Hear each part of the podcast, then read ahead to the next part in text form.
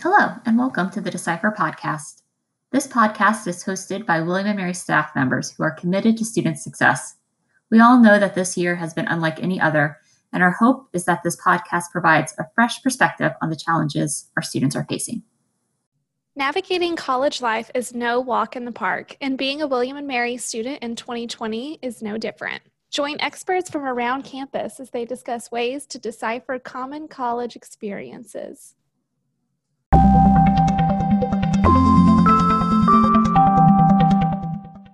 Hello, everyone, and welcome to this week's episode of the Decipher podcast, helping new students, current students, and families decipher the William & Mary experience and what that might mean for us as members of this larger community. For those that may not necessarily be aware about what time of year it is, it is officially spring here in Williamsburg. And with spring, not only comes flowers and allergies, but it also um, comes time to think about what happens next in terms of the summer semester. And something that quintessentially has to happen before summer hits is that we have to clear out the residence halls and end the spring semester. So with me here today is Shylin Scott, Dr. Shylin Scott with Residence Life, um, who works on um, in a variety of capacities and has worked at William & Mary in a variety of capacities with our students around residential living and initiatives, but is here today to be our expert on the moving off or I guess moving out of campus experience, not necessarily moving just off campus, but moving out of campus experience. Shylin, tell us a little bit about yourself. Hi, Lauren. I'm excited to be here today. A little bit about me. I have been at William and Mary for over 15 years, and all of that time has been in residence life. Um, I spent a lot of time as one of our area directors, and those are professional staff members who live in the residence halls, and they'll be working to help with everyone with the move out process. Um, right now, I work with the professionals who work in the residence halls, and um, I could say that we are very prepared and getting ready for um, moving out at the end of the semester. When exactly is the move out time period? Because we seem to talk about it a whole lot and then it happens rather quickly. And inevitably, there are some students that seem to be taken aback that it happens tomorrow. so, what exactly, what's the timeline looking like for the move out process? So move out really can happen anytime a student is ready to go. They just have to do the self checkout process through the housing portal. But the very last day anybody can be in the residence halls is Monday, May 24th at 10 a.m.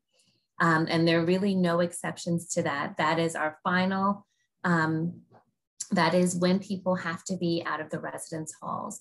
The guidance we generally give students and families is that they should anticipate leaving within 48 hours of their last exam or their last assignment.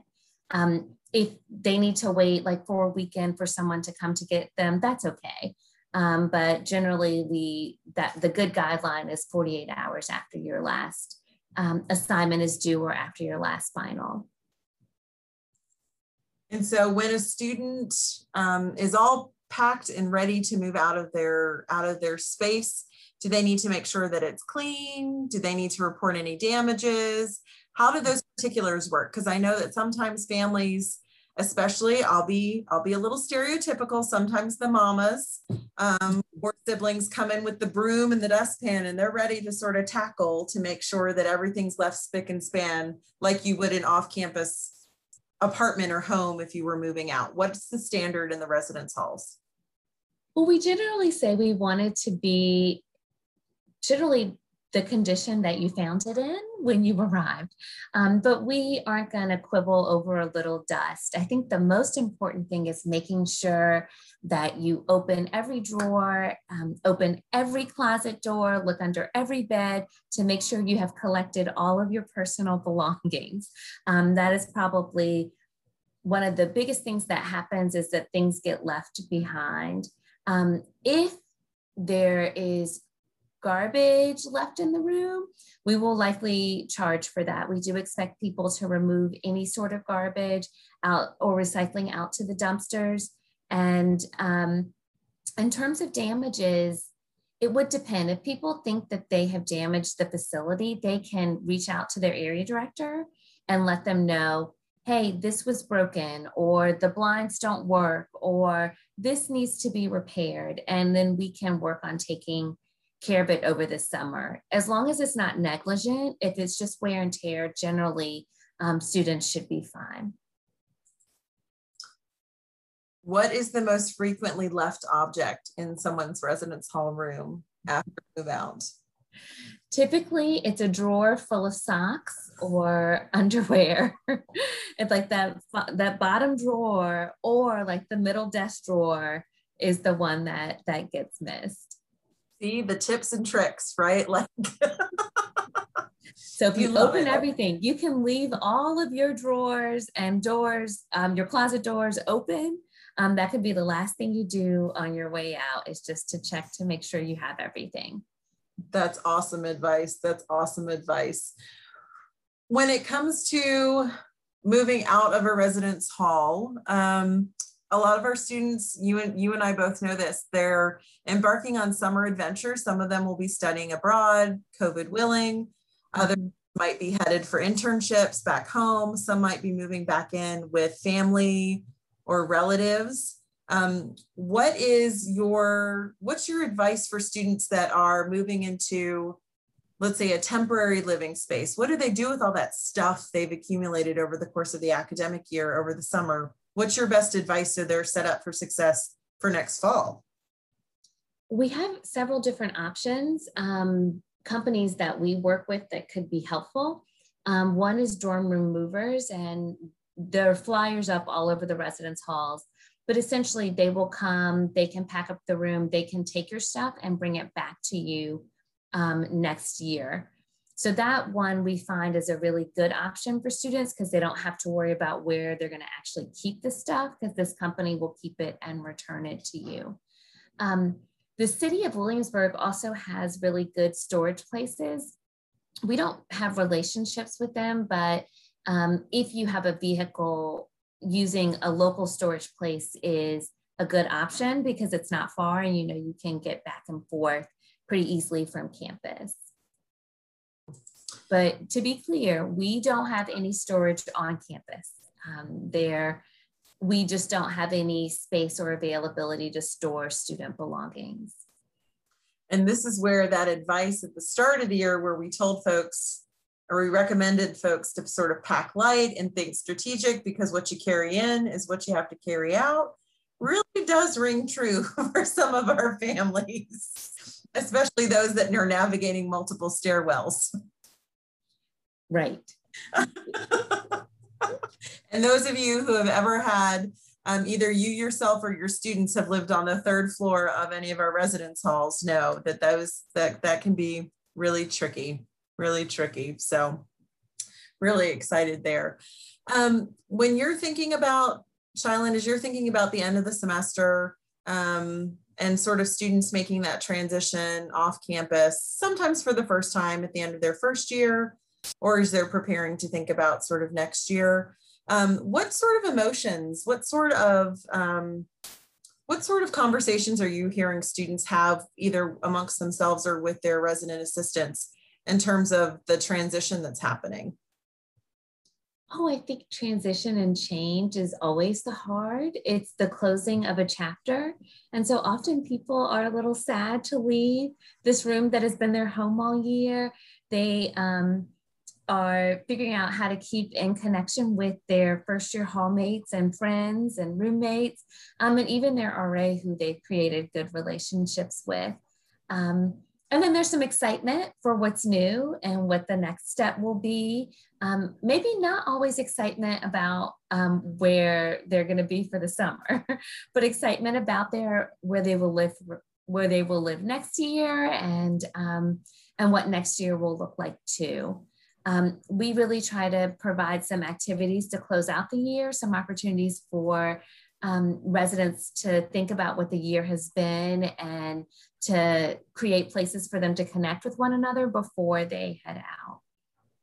Mm-hmm.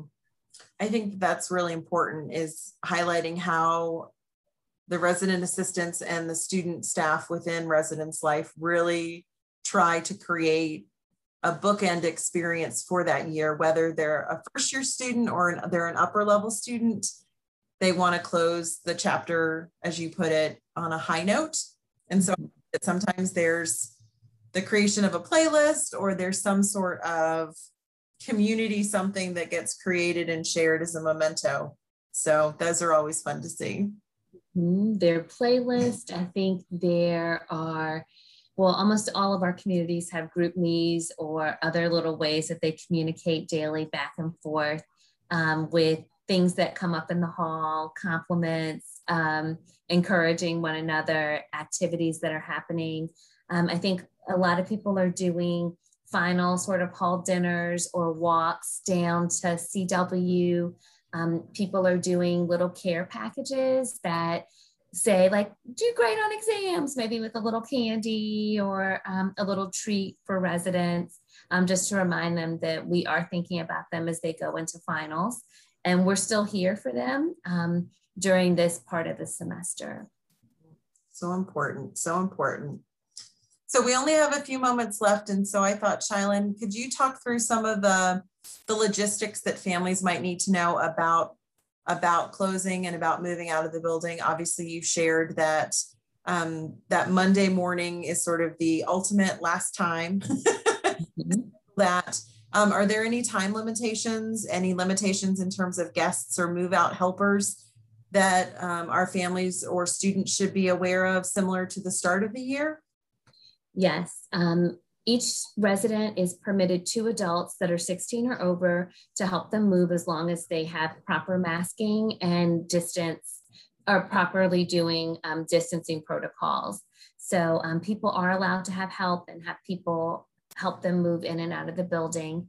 Um, depending on where you are, there should be spaces available for you to park for move out. So you just have to look for the move out spaces. We also will have huge um, stowaway dumpsters. So if there's lots of things that you need to dispose of, um, they'll they're usually in the back of the buildings, so you can find those there. Um, just remind people that you know just to lightly once all the belongings are removed to wipe down the room and take out any garbage and recyclables and turn off the lights and lock the door when they're done and then people turn their key into usually um, key drop boxes. And on the drop boxes there'll be a qr code where students can just um, do an electronic checkout and then they would be done. So essentially turning in the key um, is the last step. Wow. It's come a long way since i last checked out of a residence hall room that's sure so sounds sounds pretty contactless. It sounds like you all have your bases covered in terms of COVID response and making sure that we're still maintaining our Healthy Together campus commitment. Um, so that's great to hear. Um, if there are questions or concerns, the best person that students or families should reach out to is? Well, you could just start with living at wm.edu and um, our and whatever question you have, we'll be happy to answer. Yes. That's that's awesome. That's awesome. Thanks so much for being with us here today, Dr. Scott. You've earned the title. We're, let's use this frequently as we can. Um, but glad that you're able to chat with us today and look forward to having you on another um, episode, hopefully down the road. Very good. Well, thank you so much, Lauren.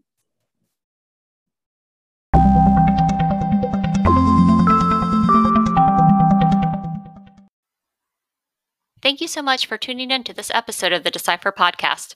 For our show notes, please visit our website, decipher.blogs.wm.edu. Take care.